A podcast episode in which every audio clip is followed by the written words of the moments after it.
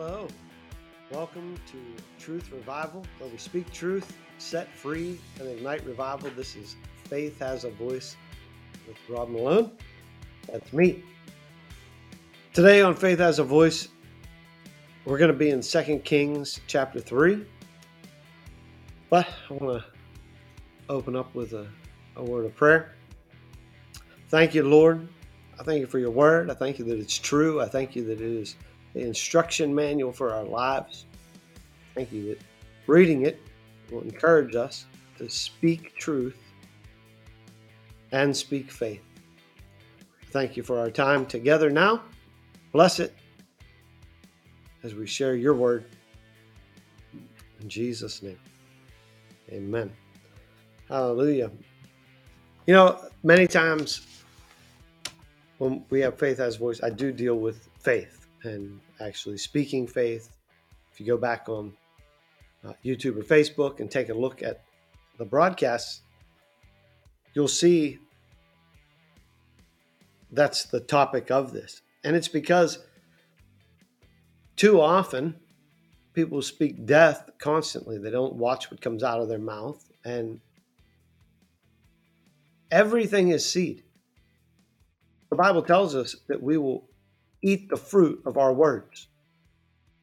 So if you don't like what you're eating, fruit wise, then maybe you need to change the words that are seeds that are producing things in your life. When you're speaking death over a situation, then death is what you'll see. Even heathens, the secular world that don't believe anything the Bible says, will tell you the power of positive thinking and the power of positive reinforcement.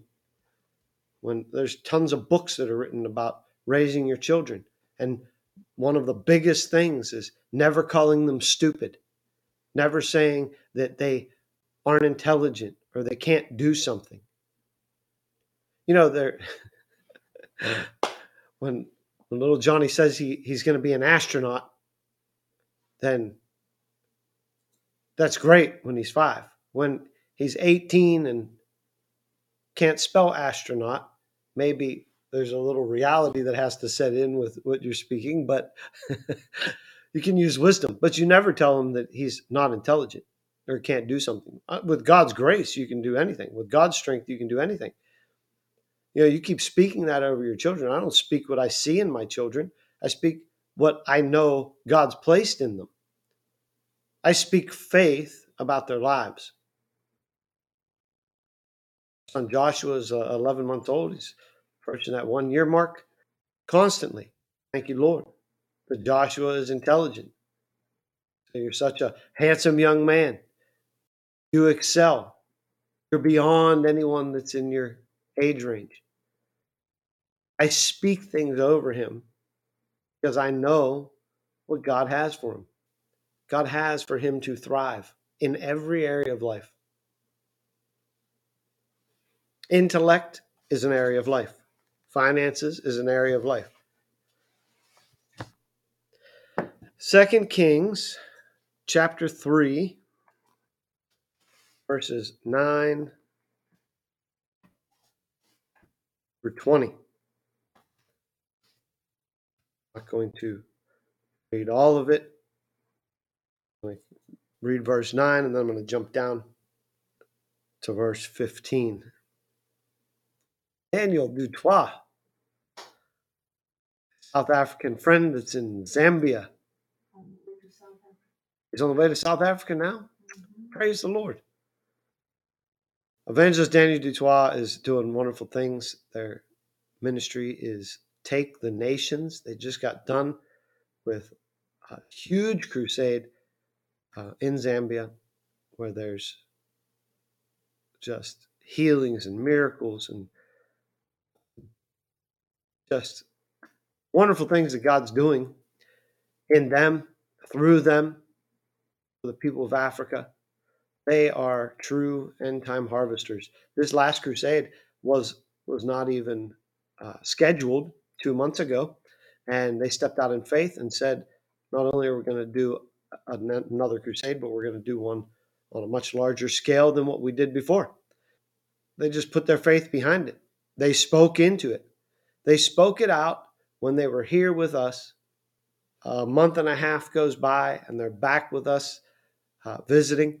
The crusade was set in place, and their budget fully came in while they were here visiting. So it was great to see them speak faith and then it manifest. They did the things in the natural that needed done while they were in Africa. They got all their teams in place. They started moving forward, believing God for the finances, and the finances came in and then some. So if you go back uh, two weeks ago, Evangelist Daniel was on this program, Faith Has a Voice. We were we were doing a little back and forth, and he tells about his ministry. You can go back and watch that. There are people that are winning souls. The power of God is manifest in them in their services. Those are the people that we encourage everyone who watches us to sow into. Take the nations is good ground.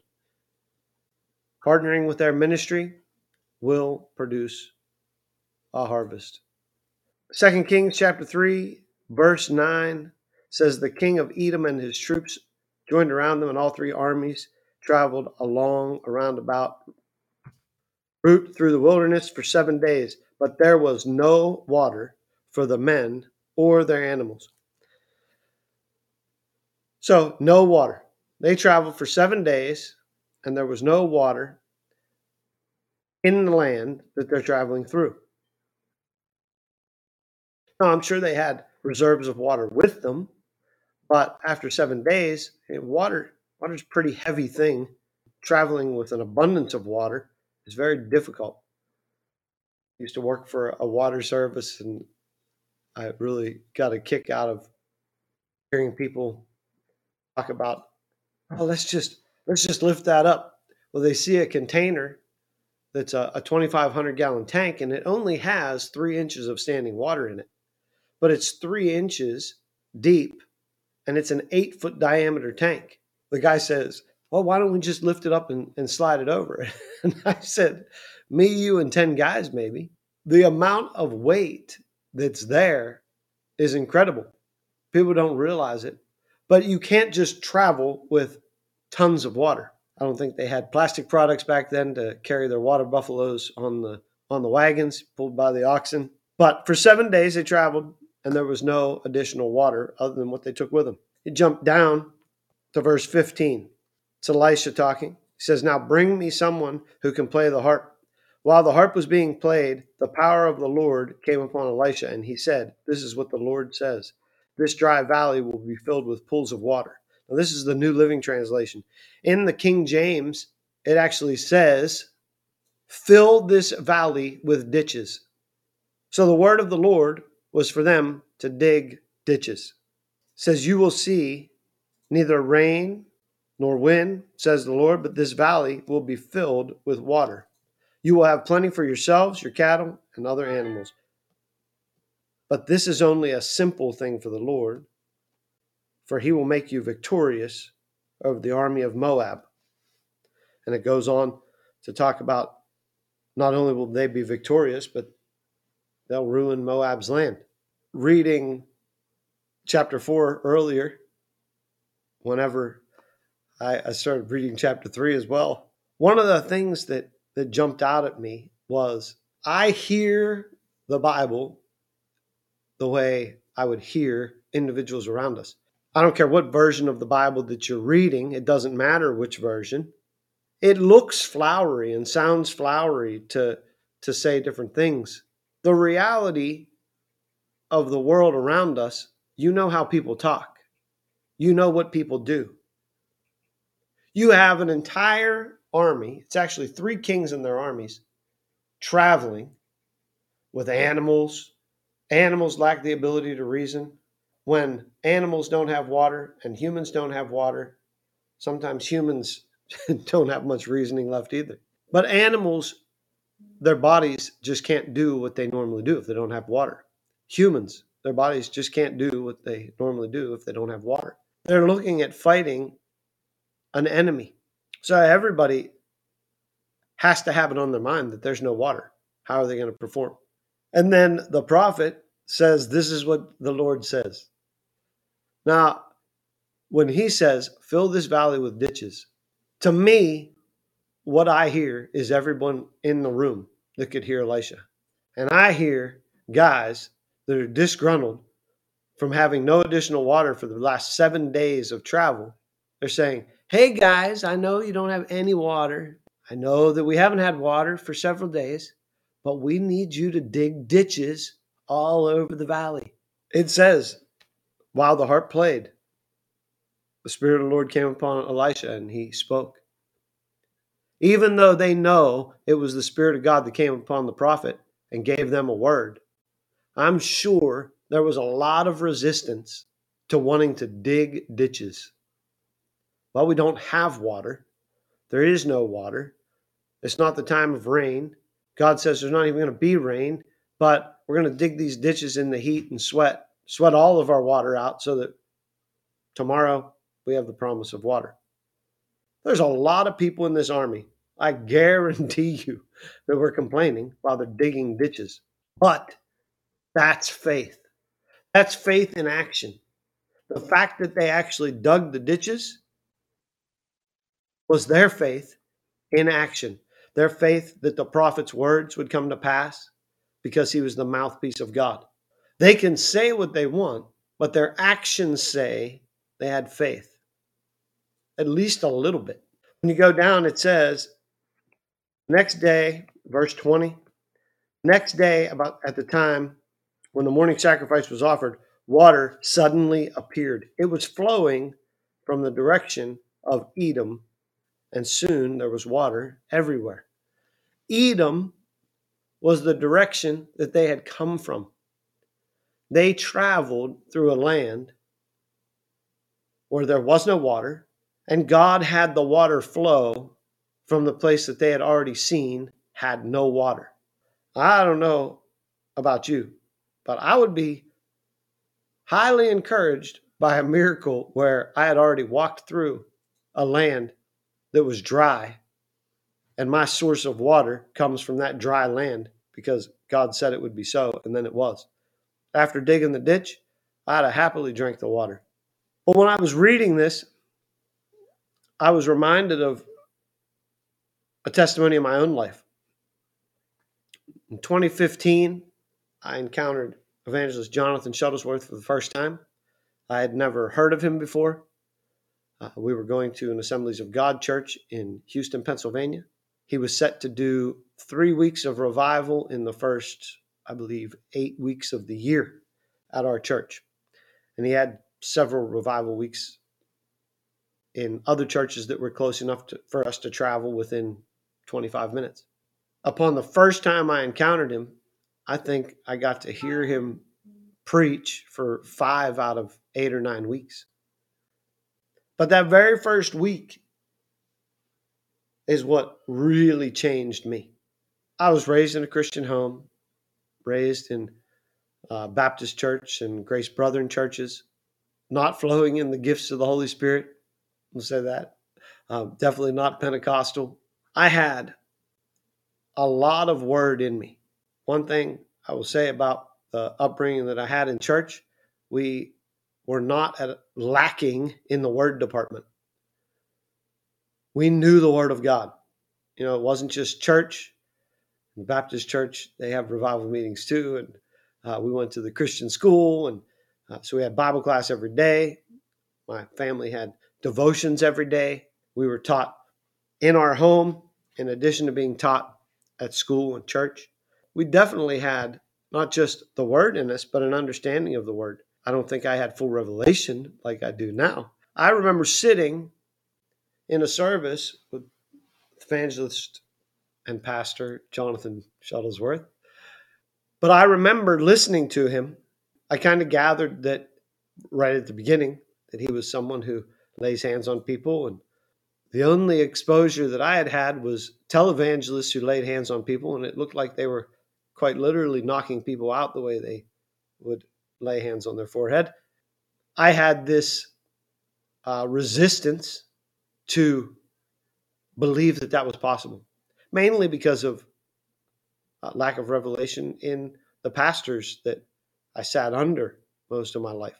Either there was no teaching, poor teaching, or teaching against speaking in tongues and laying on of hands. I will say, you know, I remember youth youth camp, summer camp for the Grace Brethren churches. I do remember one where they called the elders of the church together, just like is scriptural. There was a woman that they had to carry in to the chapel at our camp, and there were seven ministers that were in there. And about an hour later, the woman was walking when she came out. And so they at least believe in the laying on of hands and healing can come. So bring you know, bring the elders of the church. And that part they got.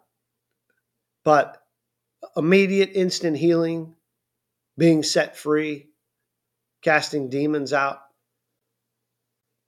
either they didn't believe or spoke against it. That's where I was coming from. So the first time I encountered him, I sat in the service listening, waiting for that gotcha moment. Like, this, what you're teaching isn't right.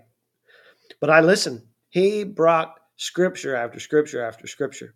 Then he brought revelation, what God had revealed to him, how things tied together. Scriptures that I knew, I knew the Word of God. He's just stating it and tying them together. And it was revelation that I had never heard. Things concerning prosperity and seed time and harvest. Well, when you've got poor preachers who don't grab a hold of seed time and harvest, they think that seed time, as far as offerings go, don't produce harvest. I mean, you shouldn't you shouldn't give to get, but the church has needs. We got the bus ministry that costs this much money. We need to bring that money in.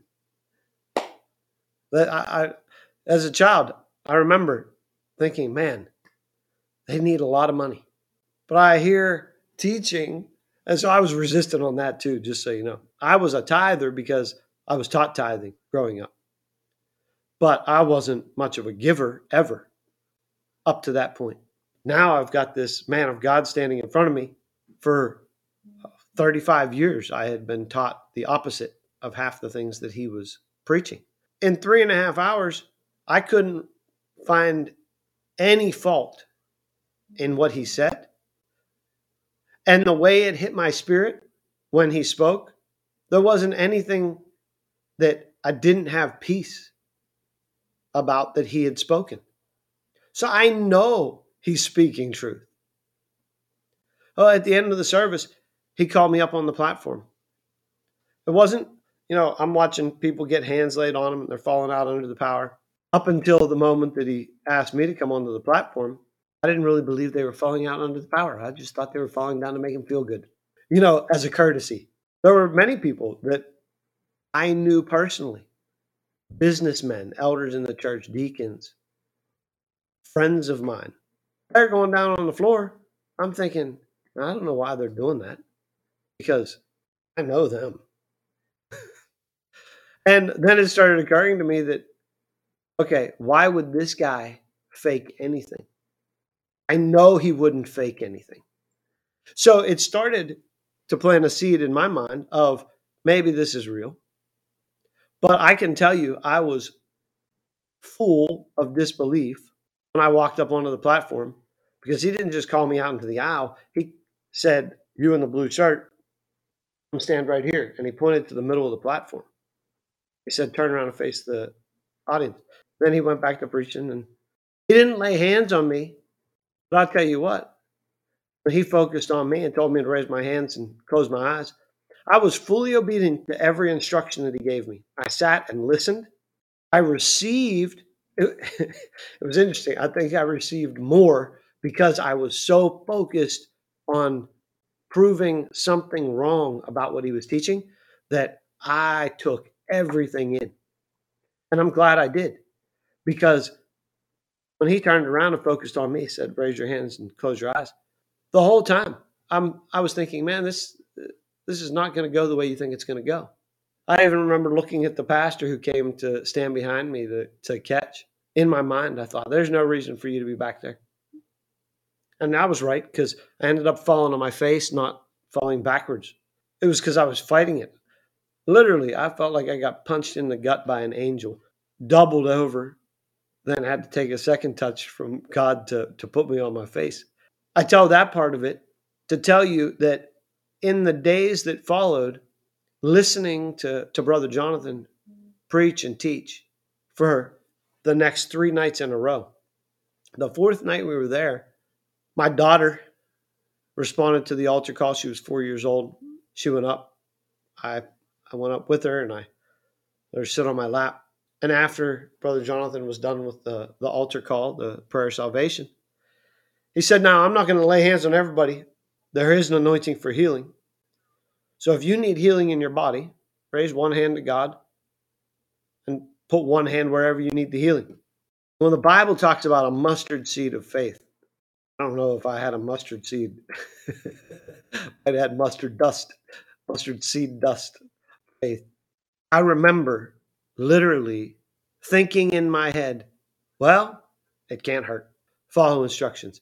The other night, I didn't believe I could get slain in the spirit. I followed instructions and I got slain in the spirit. Power of God touched me. There was no denying it. If I was wrong about falling out under the power, then maybe I'm wrong about instant healing. It can't hurt to just be obedient and agree with Him in prayer. Because I can tell you, it wasn't my faith the day that I got up on the platform whenever He knew that I needed to touch God. And it was that breakthrough that four days later allowed me to say, well, it can't hurt. And I laid one hand on my back, raised the other hand to God. My daughter's still sitting on my lap. And I had a, a spinal injury. I had three wedge vertebra, T12 to L2. I had a central protrusion choking my spinal cord off between L4 L5.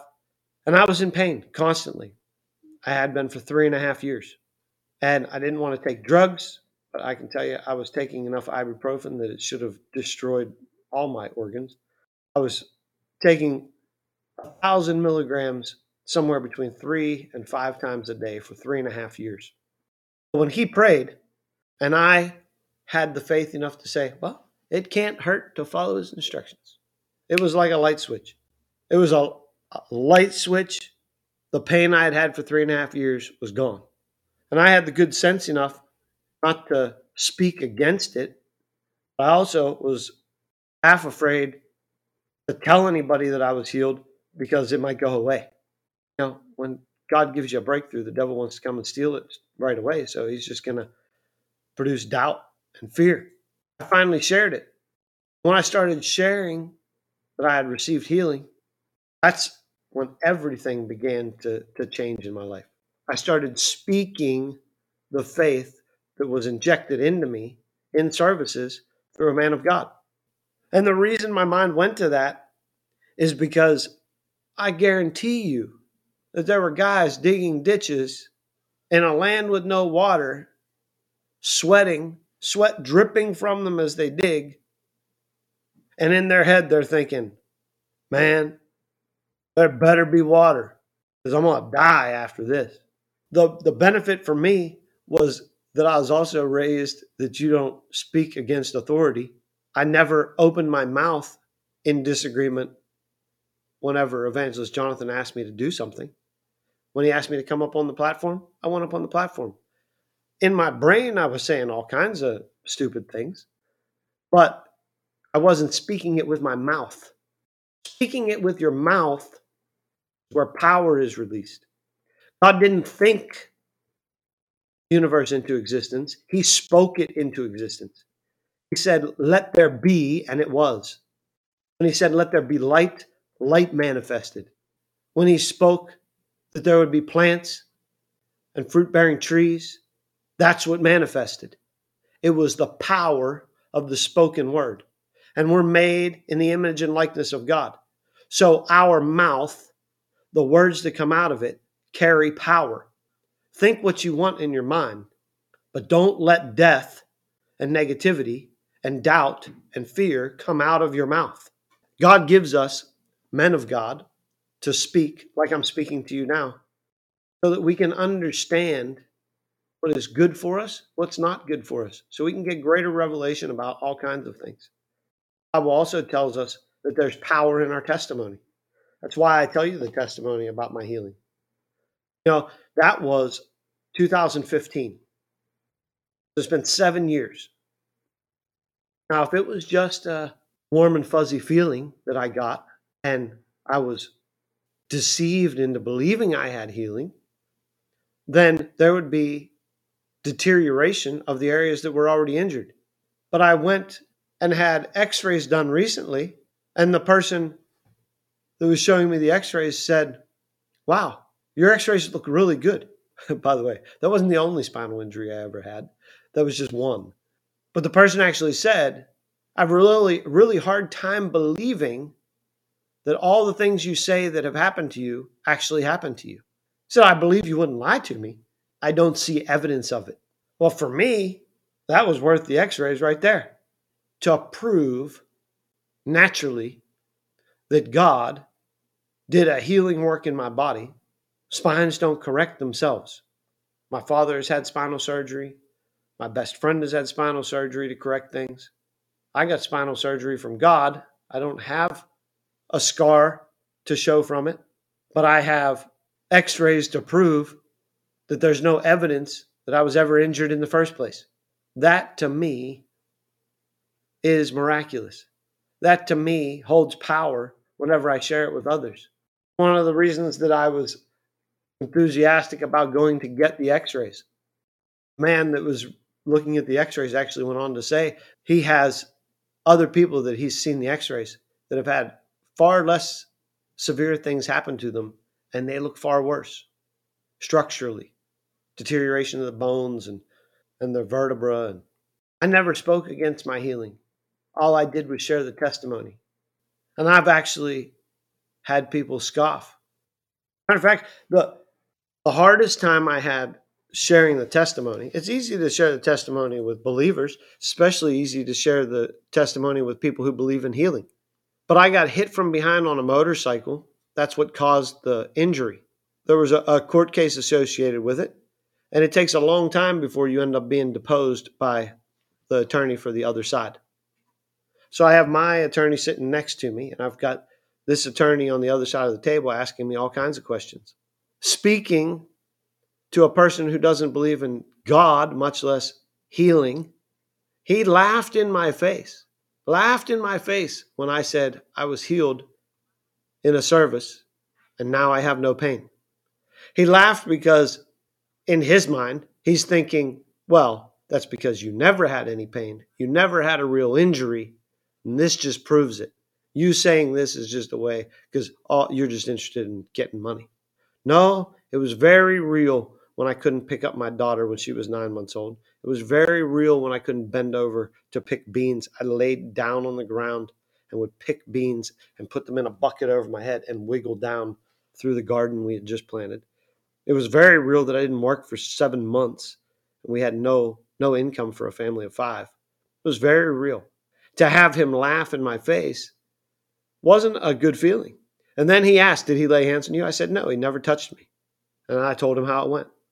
But quite literally, my testimony is on video and transcribed for court testifying about being healed in Evangelist Jonathan Shuttlesworth's meeting, the day I was healed, when it was, how it happened. Money doesn't matter to me. God matters to me. I speak faith about healing. And I, I looked at the guy, I said, I don't care if you believe in healing or not. I believe in it now. I didn't believe in it before I was healed. I believe in instant healing now because I was healed.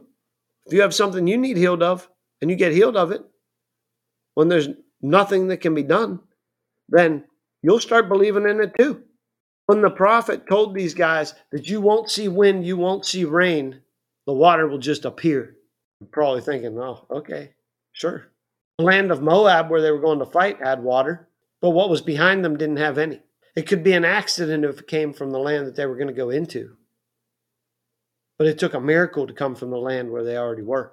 I knew the pain I was in, but I had In that moment where Brother Jonathan instructed, raise one hand to heaven, put the other hand where you need healing. In that moment, healing meant more to me than holding on to things that I had been taught for 35 years. Things that I believed only because somebody else didn't believe it and they convinced me to not believe it. But I've never spoken against my healing. As a matter of fact, when I'm working in the yard, I'll have soreness in my, my lower back that is in the same general area where I used to have pain. Man, I rebuke the devil. I'm like, devil, I already have healing in that section of my spine. I can't have pain there. Because if I was healed of a major injury there, then I already, if there's anywhere I know God's healing power is, it's in that spot. And the soreness leaves. You change the way you speak when the power of God is made manifest. And when you change the way you speak, you see results. You see a harvest of the seeds that your mouth is sowing. It's so important to speak faith. I'm sure that it, it was by faith that the prophet speaks. Anytime that somebody's giving a, a word of knowledge or a prophetic word, or for them to speak under the unction of God, under the unction of the Holy Spirit, is is it, it's its own step of faith. we we had the opportunity to um, to watch Brother Ted Shuttlesworth Sr. when he was in Pittsburgh, Pennsylvania at Evangelist and Pastor Jonathan Shuttlesworth's church, Revival Today Church. There were many people in that congregation that night that, that I knew personally. Some I know more about than others. And there were words that he was speaking. I remember looking at my wife, I was like, the faith he has to just speak what God is showing him. Because some stuff is off the wall. When you've done it for as long as he has and the gift is as strong as his, maybe he doesn't even it doesn't even enter his mind. But there's times where I have a word of knowledge about something and in my head I'm going, that just sounds crazy. It doesn't sound crazy to the person that actually happened to because it happened to them. It may sound crazy to me because I don't know their life story. So it's a step of faith just to speak it out. But faith is great. To have faith is great. Have it on the inside of you. Faith speaks and faith acts. In the Bible, everywhere that we have evidence of faith, there's some action or speaking that went along with it. When Jesus said of the centurion, Greater faith I've not seen in all of Israel. When he said, All you have to do is speak, and I know that it'll happen because I'm a man under authority and I have men under authority of me. And when I say go, they go. And when I say come, they come. So all you have to do is speak. You don't have to come to my house. You just speak, and I know my servant will be healed. Here's a man that understood that Jesus' words carried so much power that attaching his faith to knowing if I have authority to say something in the natural and this guy has healings, then all he's got to do is say it and it's done.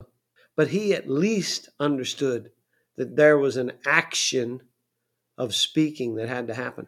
This program is really about encouraging every believer who sees it to speak what's not comfortable to speak, to speak with the faith that's dropped on the inside of you. Just had a, a guest here at the house that we were talking about the, the gift of faith and how you can how natural faith moves into the gift of faith. And it's always with action, whether it's speaking it out or whether it's doing an action. I just told you about the the Dutois and their their crusade that they did in Zambia. They spoke it whenever they got back to Africa with their team. They put everything in motion to do it. They didn't have the finances. They didn't have everything in place to do what they needed to do. They just started doing it as if it was already paid for. And they started speaking it, that they knew that this is what God wanted them to do. And if God wanted them to do it, they're his servants. He will equip them to finish it. A little natural faith will bring a harvest on that, that action or that word, that produces the gift of faith in you for the entire thing to be done. And we saw that in action with them while they were here. My wife and I have seen that in action in our own lives. If you've seen some of the broadcasting that we've done, you've heard stories that we recount about engaging our faith for different things, mixing it with fasting and prayer and seeing tremendous results. How we were able to acquire the property here in Tampa that we have was completely supernatural. We had no natural way of obtaining this property, but it got paid for with cash. The seller picked the date and we gave it to God. And on the day that it occurred, the day the closing was scheduled for, we actually had access to the funds 10 hours before the closing. And the funds were wired 44 minutes before the closing. But we moved forward as though our bank account already held everything and more that we needed. I know it was the gift of faith on us because of the, the small steps that we did in the beginning led to it.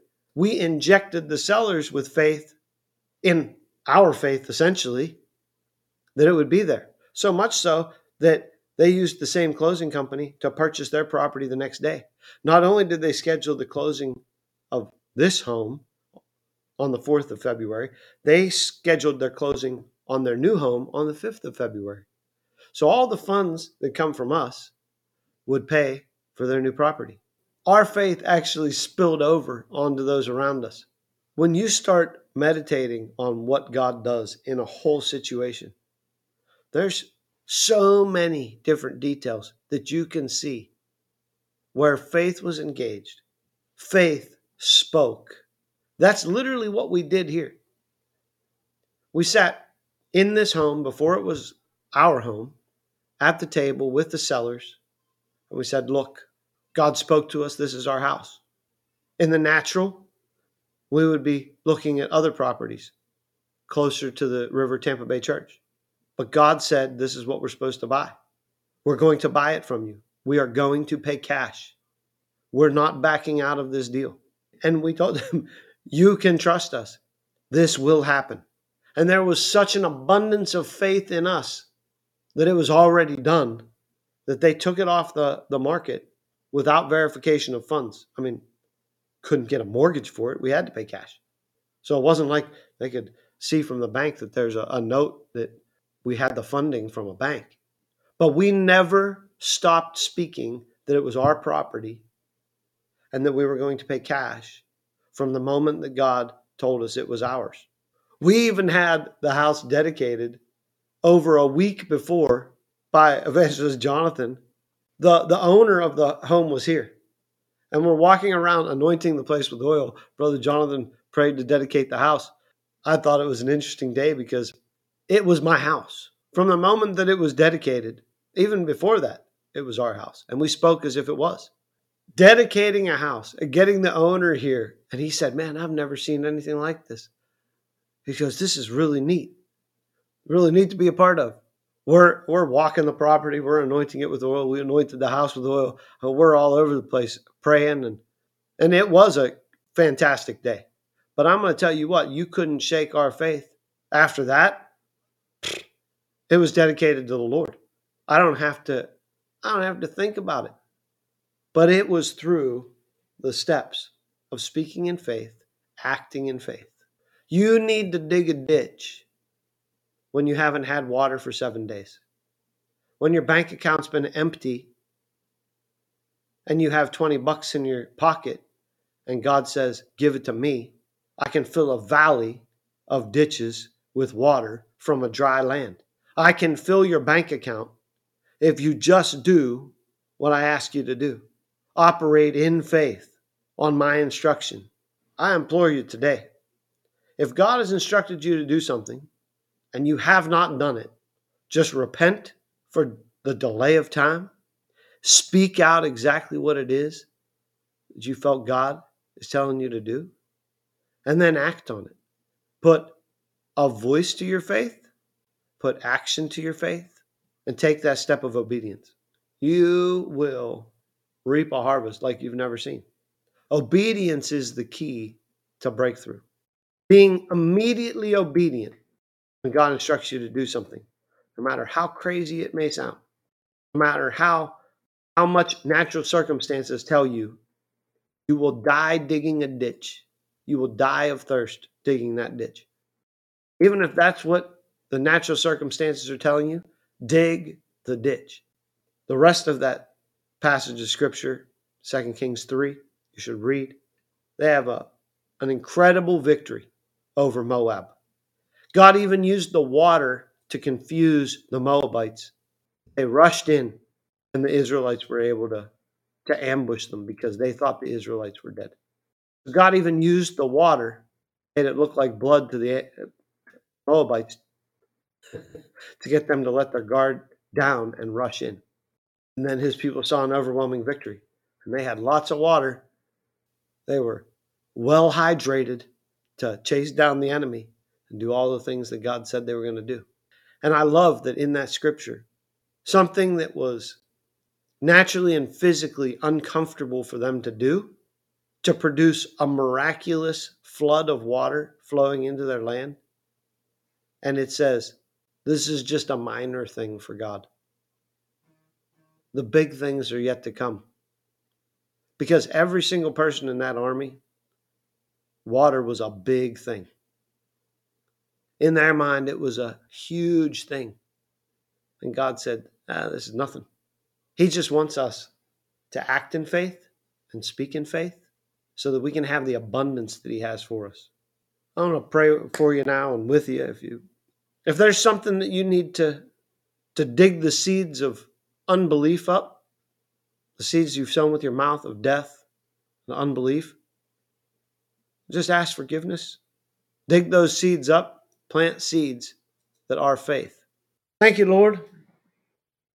I thank you for this time that we've had in your word. I thank you for the time that you've given us. I thank you for revelation through your word, your instruction manual for us. If there's anything that I have done, anything that I have spoken that is anti faith, that was acting out of fear or doubt, that was speaking disbelief and death, pray you rip, rip those seeds right out of the soil, pluck them out of the soil as if I'd never planted them, and replace them today with seeds of faith. If there's a situation that God's reminding you of where you weren't obedient, then speak it out now. Say, Lord, I believe that this thing, this thing that you told me to do, will manifest in my life. It's already done. The healing's already mine. The promotion's already mine. The money is already in my account. My car doesn't make that noise anymore. Yes, he can fix cars. All the silver and all the gold are his. Cattle on a thousand hills. So the parts on your car are his too. My car runs correctly. When I hit the gas, it doesn't hesitate. It doesn't shudder and shimmy and shake. I thank you, Lord. You are turning everything around today as I speak faith and act in faith on what you instructed me to do. You are faithful. Complete the work. And I will receive a harvest on the seeds that I sow, speaking in faith. Guard my mouth from disbelief. Guard my mouth from uttering words of death and doubt. Thank you, Lord, from this day on, I will only speak faith. In Jesus' name, amen. You can email me at robert at truthrevivalnow.com. If you had a situation like that, I, I would love to hear testimonies. If you if you need me to to pray with you, stand in faith to reverse something that was doubt and disbelief, send me an email. Send me an email, robert at truthrevivalnow.com. Would love to hear from you. If you have complaints or negativity to share with us, then there's a different email for that. It's I'm not going to read it anyway at truthrevivalnow.com. You can just send all those complaints right to that email. And we'll be sure not to read them. Sow a seed today. We have Cash App, Venmo, PayPal, You can go to our website, www.truthrevivalnow.com. You can partner with us there and also see a little bit about me and my wife. But it was a joy to be with you today. This is Truth Revival, where we speak truth, set free, and ignite revival. Until the next time, have a great day. See you soon.